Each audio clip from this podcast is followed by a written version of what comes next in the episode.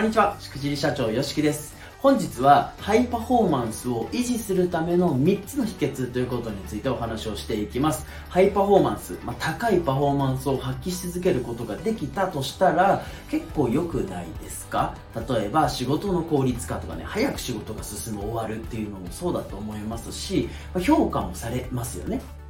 で、えっとさらに言えば仕事だけじゃなくて、プライベートとか、仕事以外の面でも高いパフォーマンスを発揮し続けることができたとしたら、めちゃめちゃ人生豊かになるじゃないですか。なので、その方法についてね、今日お伝えをしていきたいなというふうに思ってますので、ぜひ最後までご覧ください。はい。ということでですね、えハイパフォーマンスを発揮するための秘訣ということなんですけど、まず一つ目なんですけどね、これはちょっとこう意外かなというふうに思うんですけど、短期集中型。これですね、これがすごい大事だなというふうに思っております。まあ、日本の伝統というか、今までされてきたのが、長時間ダラダラ仕事するっていう感覚で結構ないですか？例えば、なんだろうな、私の話で言うと、上司より早く来て後に帰るのは当たり前っていう文化があったりとか、残業も当たり前みたいな会社って未だに多いじゃないですか。もちろん改善はされてきてると思いますよ。でその、なんだろうな、こう、悪しき文化というか、その流れっていうのが長時間ダラダラと仕事させるっていうところにつながってきてしまうのかなというふうに思うんですね。例えばあの海外とかだったらね昼寝とかもできたりしますよね。ただ日本人がじゃあ昼寝してたら評価されるのか多分下がると思うんですよ、うん、でも、えっと、真実というかハイパフォーマンスを維持するためには短期集中型っていうのがすごく大事なんですね。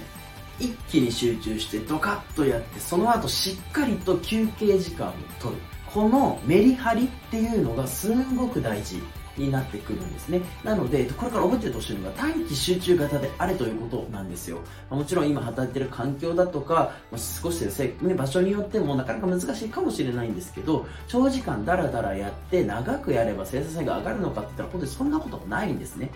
で、ハイパフォーマンスを発揮するためには、やっぱ休息っていうのもすごく大事なことなので、一気にやってしっかり休む。一気にやってしっかり休むっていうことですね。これがすごく大事かなというふうに思います。で、私とか私の周りにもですね、やっぱそういうことをこう本能的にやってる方っていうのがいて、例えばですよね、サラリーマンの方なんですけども、その方はですね、通勤に1時間ちょっとかかるんですよね。で、その方が何をしてるかって言ったら、その方はですね、行きと帰り、わざわざ特急列車っていうのに乗るんですよ。で特急列車って、まあ、自分のスペースがあるじゃないですか。なので、こう、パソコン開いてても意外と違和感ないですよね。うんでその1時間の間に副業でこうバタバタバタってって作業するんですよ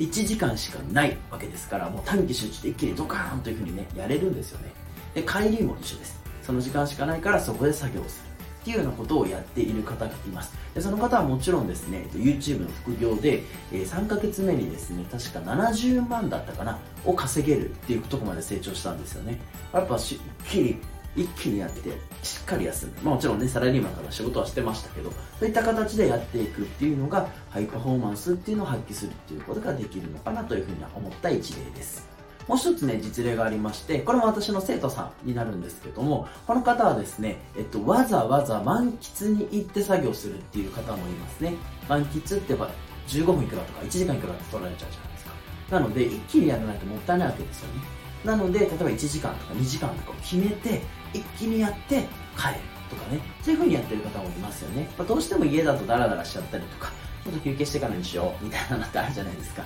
それじゃなくてしっかりがっつりでやっていくっていうようなねスタイルでやってる方っていうのもいますあとは、えっと、週末に時間を取ってやるっていう方もいますよね。なんかダラダラダラダラ毎日平日続けて毎日やるっていう方ももちろんいるんですけど、じゃなくて週末にもう一気にやってしまう。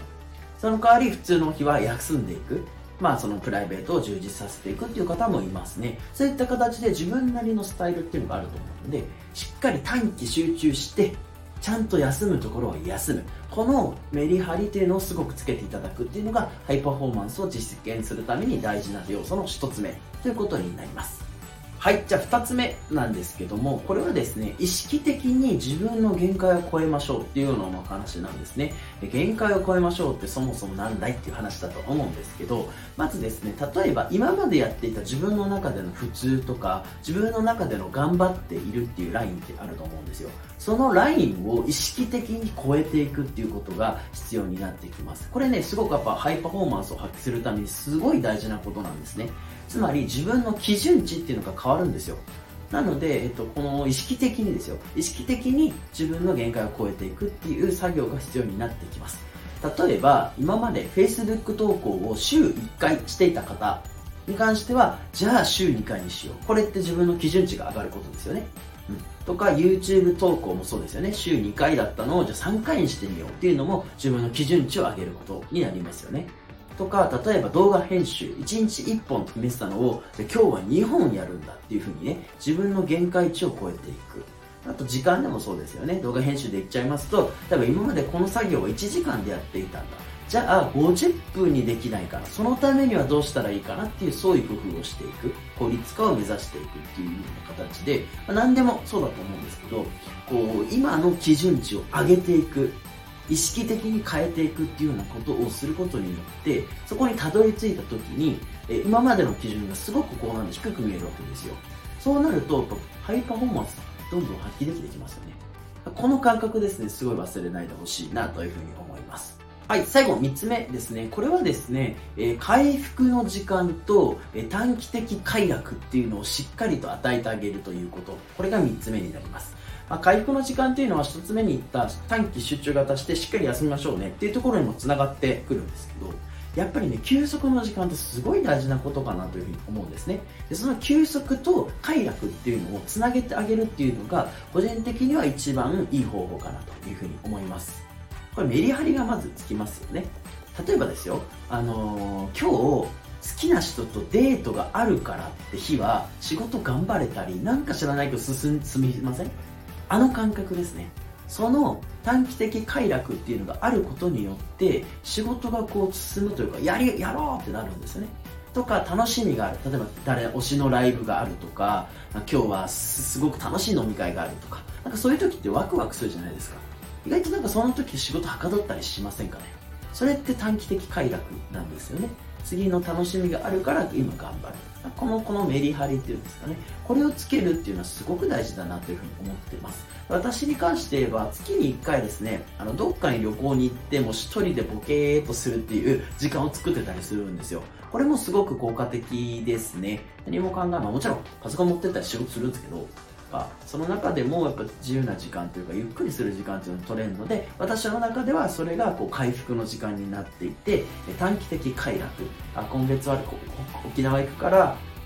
頑張ろうみたいなねそんな感じになっていくんですよそれをやっていくっていうのはねすごくいいかなというふうに思っておりますこんな感じでですね、やっぱハイパフォーマンスを維持できるとめちゃめちゃプラスですし、時間にゆとりができる。時間にゆとりができるってことは、人生にゆとりができるってことなんですよね。で人生にゆとりができるってことは結構生活の質って上がってくるじゃないですか。やりたいこともできるようになる。ゆっくりもできる。こう健康とかね。そういうところにも気をつけることができるっていうようなことでプラスしかないんですよ。なのでこのハイパフォーマンスを維持するっていうことはとても大事な要素になっていきますのでえぜひですね今今日の3つですねこれを実践してほしいなというふうに思います。はい。そんな感じでですね、えー、今日しくじり社長の動画ということで、いつもご視聴ありがとうございます。でこんな形でですね、いつもとちょっと違うスタイルで撮っていくっていう日も増やしていこうかなというふうに思っておりますので、えぜひですね、チャンネル登録の方よろしくお願いいたします。で、こっちはなんかこう短いテーマでサクッとね、なんかこう話せる動画がいいなっていうふうに思っておりますので、こんなテーマ聞きたいですとか、こうやってどうやったらいいですかみたいな質問、コメントとかもね、ぜひいただけると嬉しいです。はい、ということで、いつもご視聴ありがとうございます。しくじり社長、よしきでした。